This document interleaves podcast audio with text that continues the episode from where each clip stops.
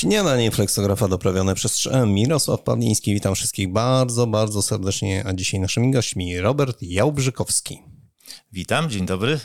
I Andrzej Gorczyński. Dzień dobry, witam serdecznie. Obaj panowie z firmy Sun Chemical, więc dzisiaj pewnie porozmawiamy nie tylko o farbach, nie tylko o edukacji, nie tylko o komunikacji, ale także o innych rzeczach. Może mi uda się coś wycisnąć więcej.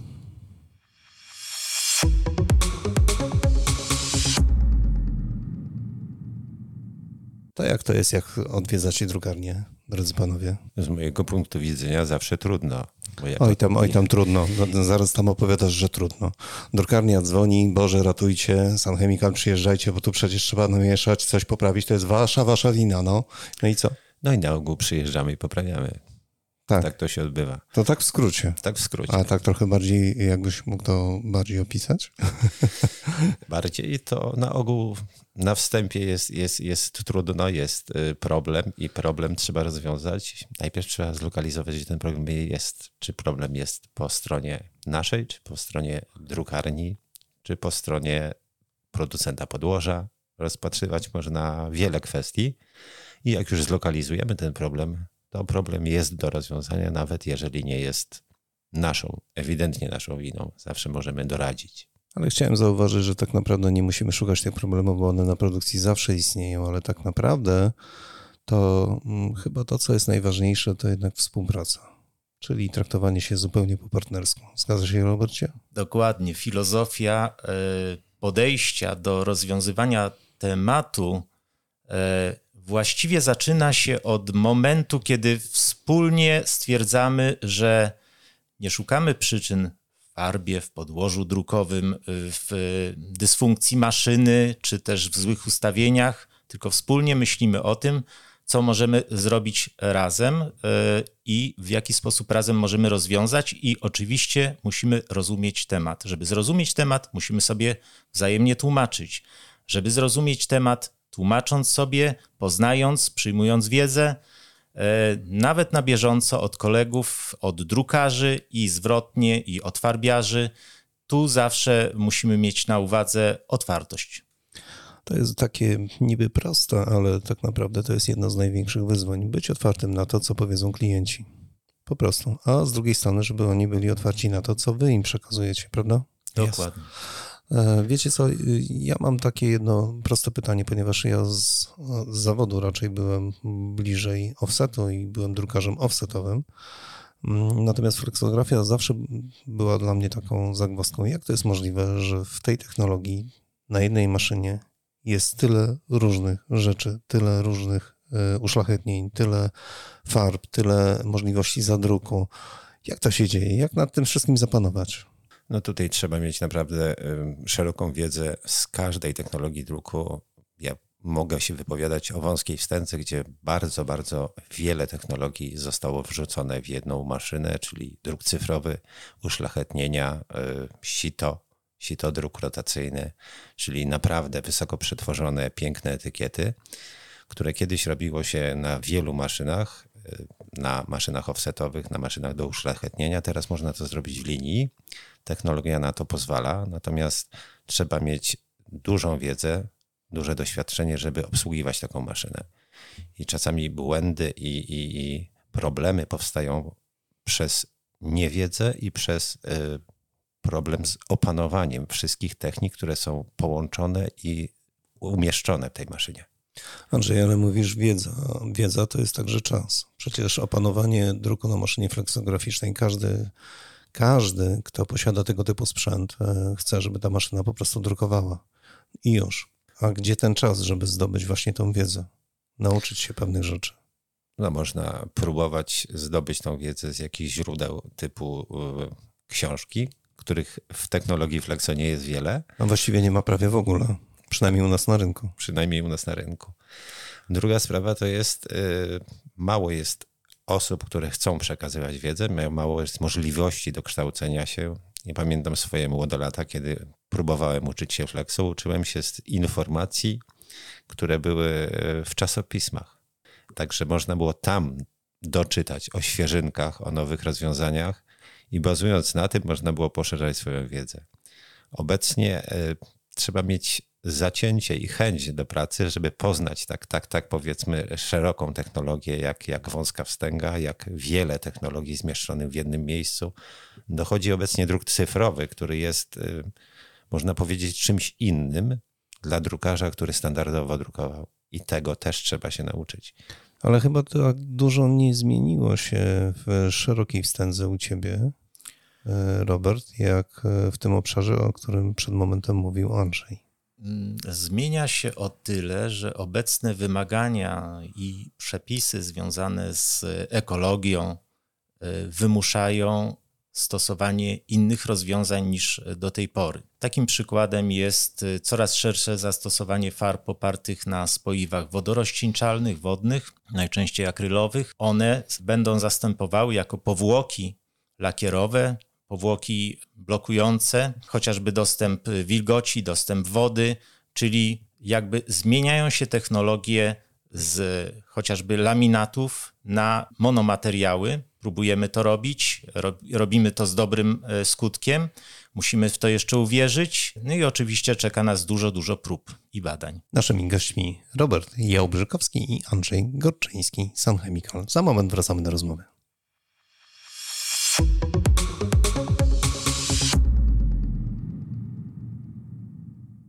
No dobrze, Robert, to ekologia. Fajny temat, trochę wyświechtane słowo, ale tak naprawdę farby to jest takie wyzwanie praktycznie dla każdej drukarni. Ja zdaję sobie sprawę z tego, że zmieniają się przepisy i wymogi są coraz wyższe, ale już słyszałem w kilku drukarniach, że pojawiają się zapytania o bardzo szczegółowe składy farb, naprawdę takie, że, że niektórzy drapią się po głowie i zastanawiają, czy jest to możliwe do spełnienia w ogóle dzisiaj. Jak to jest, jeżeli klient się pojawia u Was i zaczyna gnębić Was o jakąś konkretną farbę, o konkretny skład tej farby? No, przede wszystkim, jeżeli mówimy o y, ekologii i składzie farb, no, musimy to rozgraniczyć. Ekologia to bardzo szerokie pojęcie. E, staramy się e, oczywiście odnieść do przepisów, tych, które są w postaci już ustaw, ale tych, które będą, które w tej chwili są jakby szkicowane. E, jeżeli chodzi o skład farb, staramy się tu no, nie wprowadzać głęboko klienta, zbyt głęboko w ten temat, z różnych względów, również ze względów zabezpieczeń. Tak? E, ale oczywiście y, istnieje coś takiego jak y, uwiarygodnienie klientowi, czy przekazanie klientowi pewnych elementów składowych farb.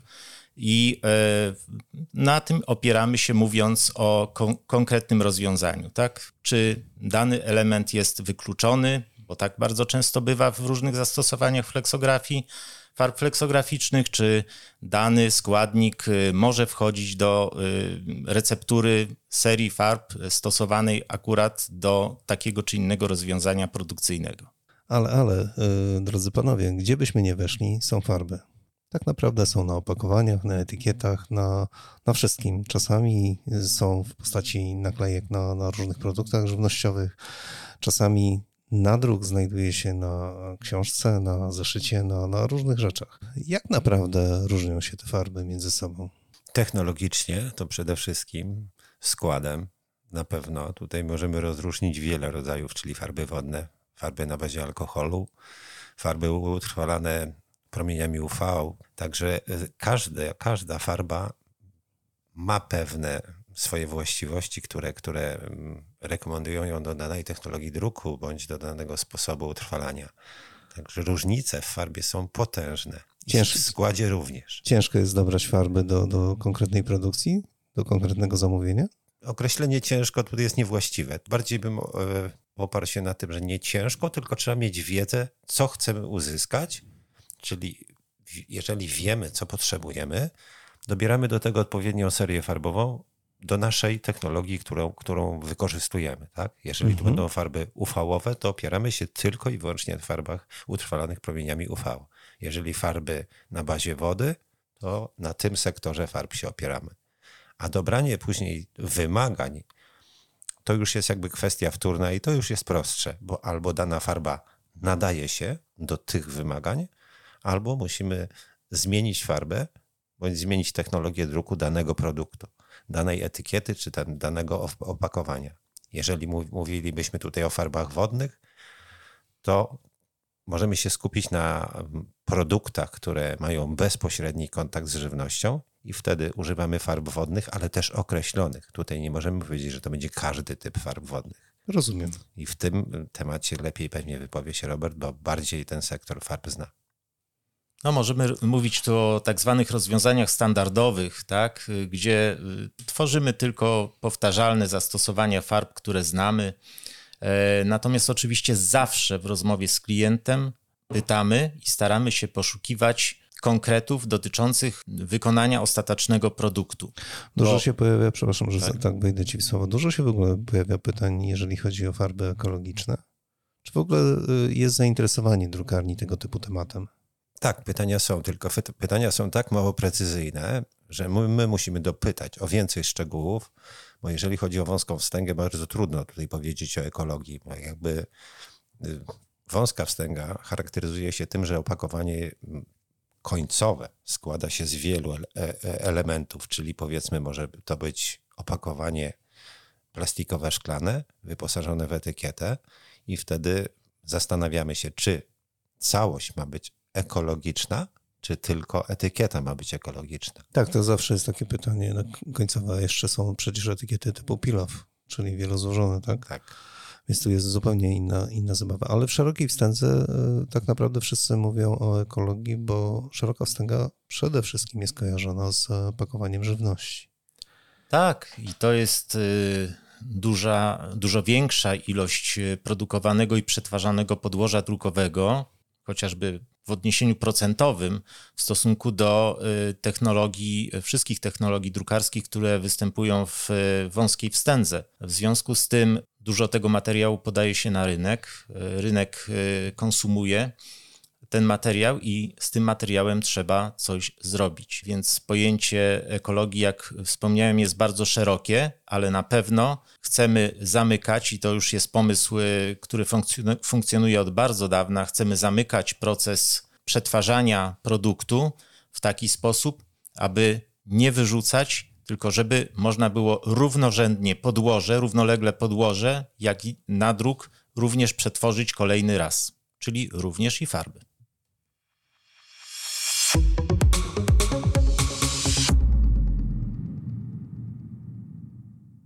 To wróćmy na moment do tej drukarni, czyli do tego partnerstwa dostawca farby i, i drukarnia. Jak to jest e, naprawdę, kiedy dzwonią z drukarni i mówią, no dobrze, słuchajcie, na wąskiej wstędze mamy kłopot, farby się nie trzymają, lakier nie chodzi tam jak potrzeba i zaczyna się marnowanie tej wstęgi. Przyjeżdżamy i staramy się rozwiązać problem.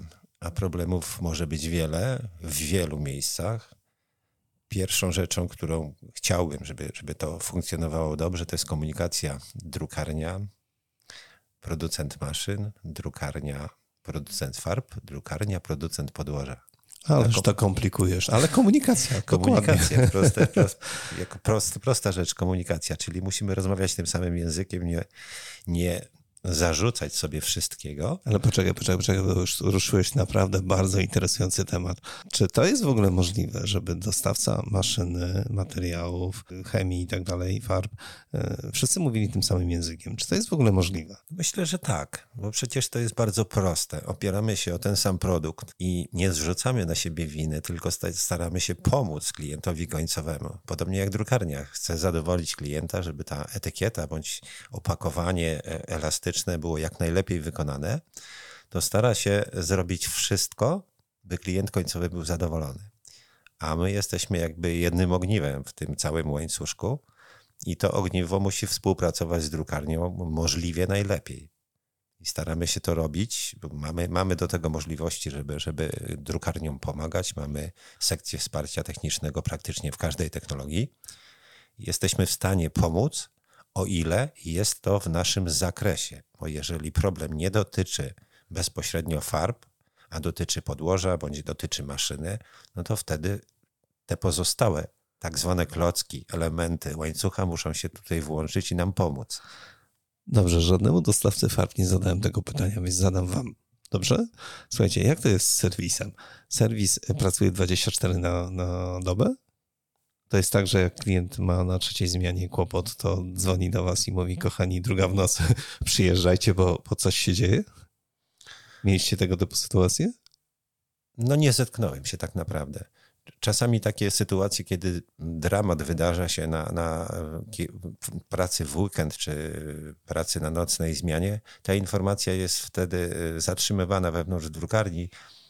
Raczej zgłasza, zgłoszenie mamy następnego dnia, żeby pojawić się jak najszybciej, bo na ogół dochodzi do przerwania pracy do y, założenia nowej pracy, a ten problem, który się pojawił, rozwiązujemy możliwie najszybciej. No i my staramy się reagować jak najszybciej, czyli w miarę naszych możliwości to, to może być następnego bądź za dwa dni. To jest już kwestia ustalenia drukarni, kiedy dana praca z problemem zostanie z powrotem wprowadzona na maszynę, bo też mają jakieś swoje własne plany. No ten reżim musi być produkcyjnie zachowany. Po prostu nie da rady inaczej.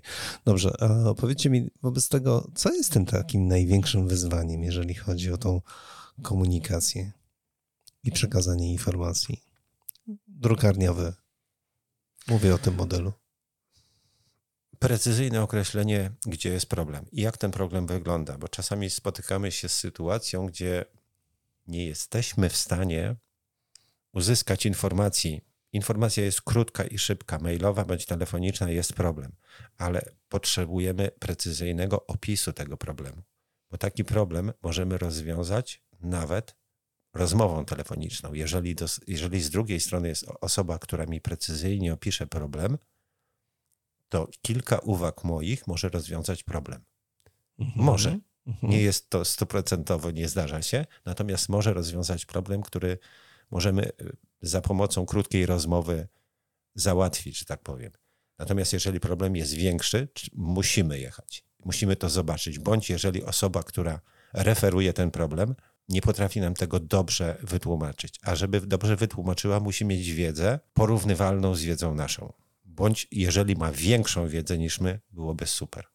Jeżeli by problem został wyjaśniony, czyli wiemy, w jakim sektorze się poruszamy, czego my szukamy. Rozumiem. Ja myślę, że pominąłeś, Andrzej, jeszcze jeden ważny element. To jest element związany z taką szczerością przekazu, bo również zdarza się, że przyjeżdżamy na miejsce i sprawa wygląda zupełnie inaczej. Jak to możliwe? Jak to możliwe? Podajcie przykład. Ale nie podając oczywiście nazwy drukarni, żeby sprawa jasna. No to jest proste, bo ja z doświadczenia jestem drukarzem, także wiem, że maszynista przekazując informację do osoby, która zgłasza problem, jest e, ta informacja przekazywana przez dwie bądź trzy osoby. Zgodnie z hierarchią. Maszynista, kierownik zmiany, czy powiedzmy brygadzista, przekazuje to dyrektorowi zarządzającemu i ktoś tam zgłasza się, komunikuje się z nami. Czyli jest to trzecia osoba, która niekoniecznie ma taką wiedzę jak osoba, która bezpośrednio zetknęła się z problemem. A przekazywanie tej informacji, zawsze ta informacja traci na wartości bądź traci na precyzji przekazania. Taki głuchy telefon trochę. Tak, troszeczkę taki głuchy telefon. Także czasami informacja jest tak ogólna, że nie jesteśmy w stanie określić, gdzie jest problem, ze względu na e, znikomą ilość informacji na temat tego problemu. No dobrze, a co się dzieje, kiedy rozwiążecie daną zagadkę, dany problem? E, wyjeżdżacie z drukarni i po trzech dniach e, telefon, mail, fax, jak zwał, tak zwał. Kochani, mamy znowu to samo. No dobre pytanie, bo wtedy musimy się skupić już nie na tym, co rozwiązaliśmy, tylko na tym, gdzie powstaje błąd, bo błąd, skoro raz udało się ten problem naprawić i wracamy z powrotem do tego samego problemu, musimy zlokalizować, gdzie powstaje błąd. Zakładamy. Ale to jest błąd techniczny, a jeszcze jest błąd ludzki. Dokładnie. I Więc tym, tych obszarów jest trochę więcej. Jest więcej, więcej obszarów i żeby wyeliminować błędy ludzkie, jesteśmy w stanie zostawić informacje bądź przeszkolić, poinformować osobę, jak postępować z danym produktem, żeby następnym razem taki błąd nie wystąpił. Łącznie ze szkoleniem, z informacją, z przekazaniem takich danych osobie, która pracuje nad produktem, bądź kierownikowi zmiany, żeby przyjrzał się danemu tematowi, bo to by, może być nowy temat, może być coś, czego do tej pory jeszcze nie robili, i to wchodzi pierwszy raz. Uda się zrobić pierwszy raz, uda się kolejny tylko wszystkie osoby skupione na tym temacie, powinny mieć tą samą wiedzę. Czy to jest tak, że, że ta edukacja, o której przed chwilą mówiłeś, e, realizujecie ją w firmie jako, jako część po prostu współpracy z klientem? Tak.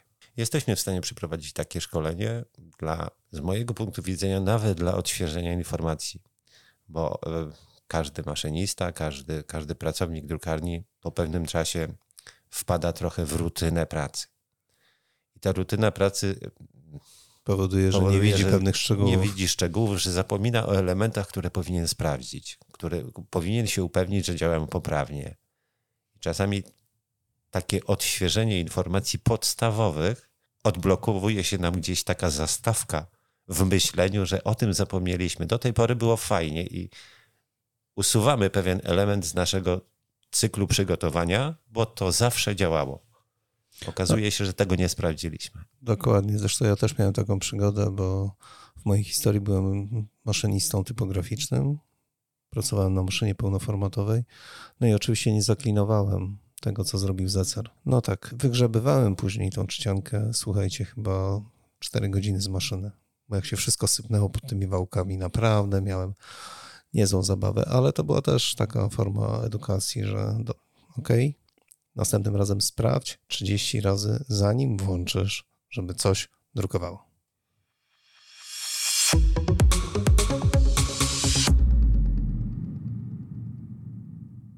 Ale w tej edukacji możemy poruszyć tak naprawdę kilka różnych obszarów. Po pierwsze, edukacja ta w momencie, kiedy coś się dzieje na maszynie, zgadza się? I to, tak, wtedy jest, I to wtedy jest taka rozmowa obustronna, wymiana doświadczeń, e, informacji, ale też edukacja taka, gdzie pewnie klienci do Was się jakoś zgłaszają, jeżeli chodzi o, o wiedzę dodatkową. Czy, czy to również istnieje?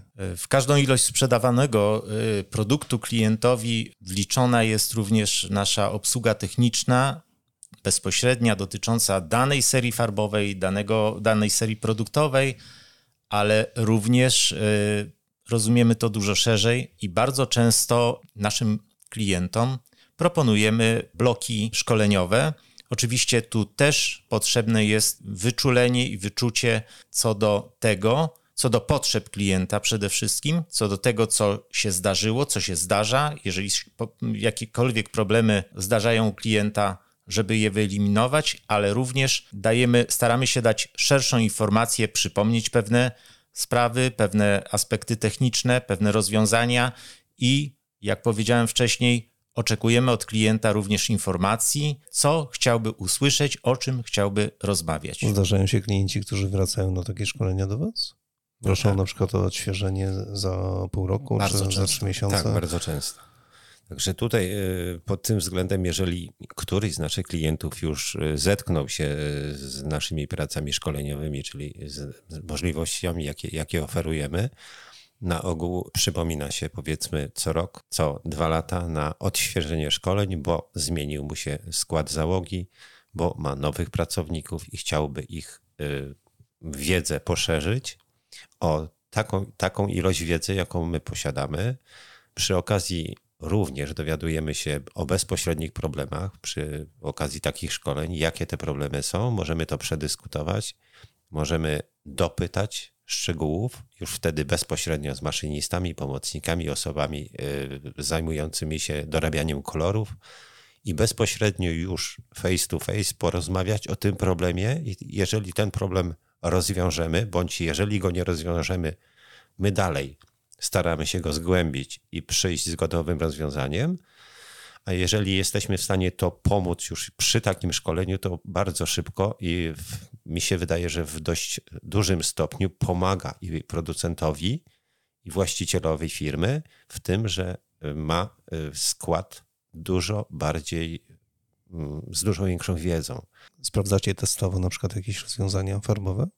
Z daną drukarnią? W zasadzie robimy to na, na, mm, na życzenie e, klienta, danego, tak? na, danego klienta. Mhm. Wprowadza jakieś e, nowe rozwiązanie, e, nową technologię, której jeszcze nikt nie próbował. Dobieramy do tego wtedy produkt i jedziemy na testy maszynowe. Jesteśmy w stanie coś takiego zrobić.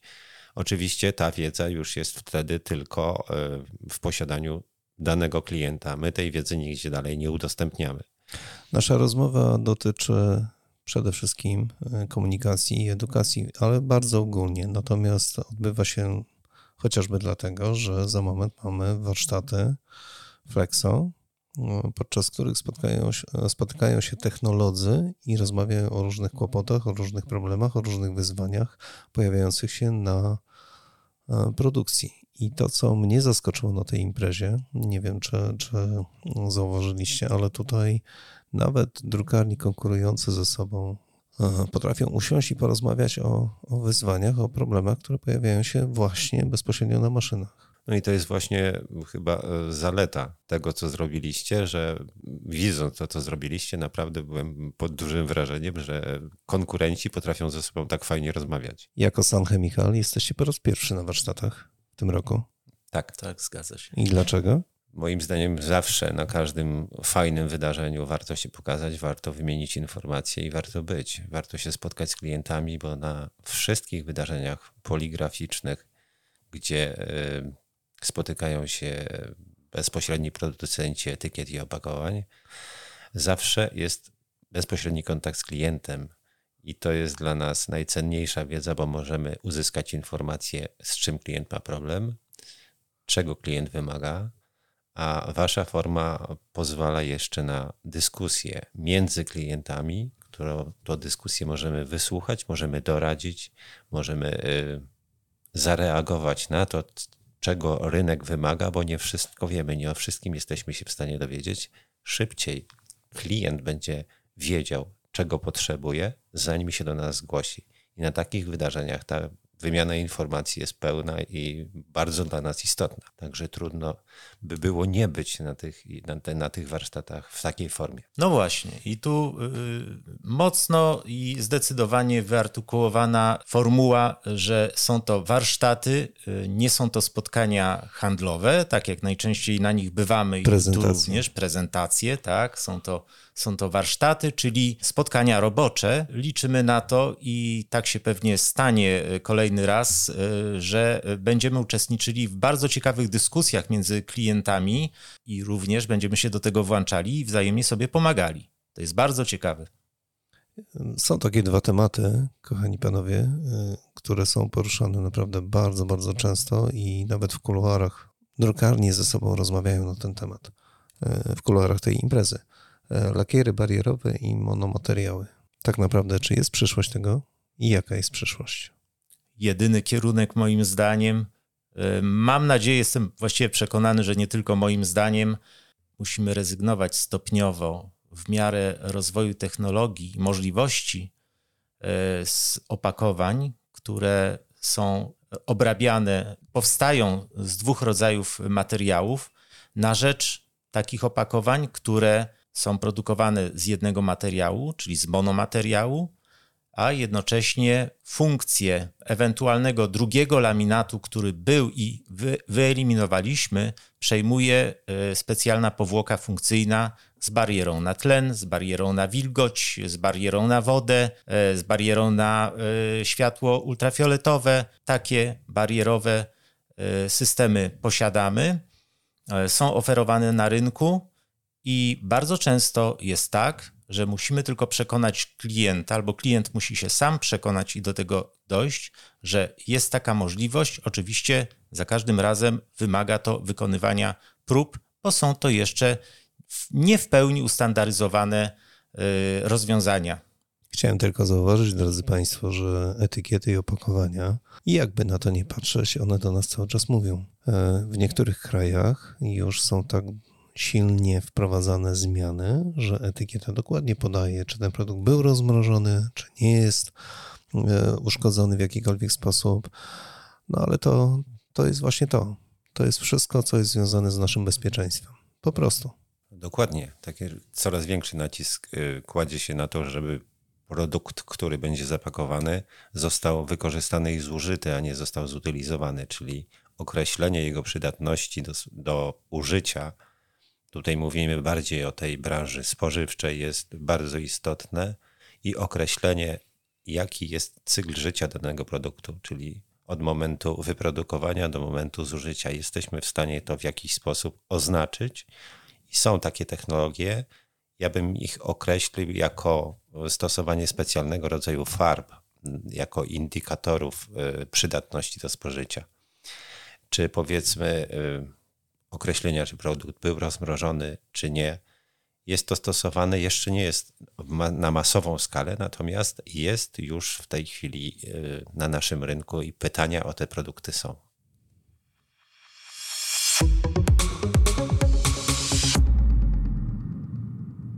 Na zakończenie naszej rozmowy nie mogę zadać innego pytania. Kochani, drogi Robercie, Andrzeju, jakie są wyzwania dzisiaj dla producenta farb?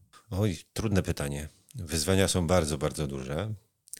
Tutaj, y, jak rozpoczęliśmy i trochę mm, prześliznęliśmy się po temacie ekologii, czyli to temat bardzo nośny i y, jeżeli mówimy o ekologii, to mówimy o zmniejszeniu ilości materiału, którego używamy, czyli to, co wspominał Robert, monomateriały bądź materiały jednowarstwowe plus y, bariery funkcyjne, czyli schodzimy z ilości. Kwestia druga, tworzymy etykiety bądź opakowania takie, które będziemy mogli recyklingować. Do obecnej chwili jeszcze stosowane są wielomateriałowe, takie dupleksy, tripleksy, z którymi mamy problem, jak to utylizować, jak to przetworzyć.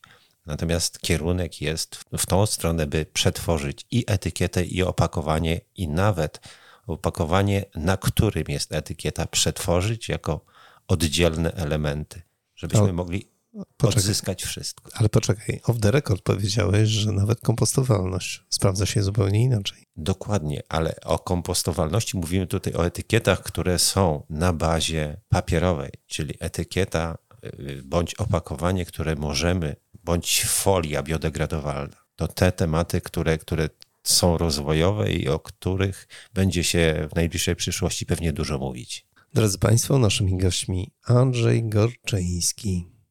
Dziękuję Ci bardzo za rozmowę. Dziękuję. Robert Jałbrzykowski. Dziękuję uprzejmie. Obaj panowie z Sun Chemical, a my, drodzy Państwo, widzimy się, słyszymy podczas warsztatu Flexo w tym roku, w październiku. Zajrzyjcie na nasze strony internetowe, popatrzcie, co się tam dzieje jakie są zapowiedzi tematów. Naprawdę będzie bardzo, bardzo interesująco. Wszystkiego dobrego.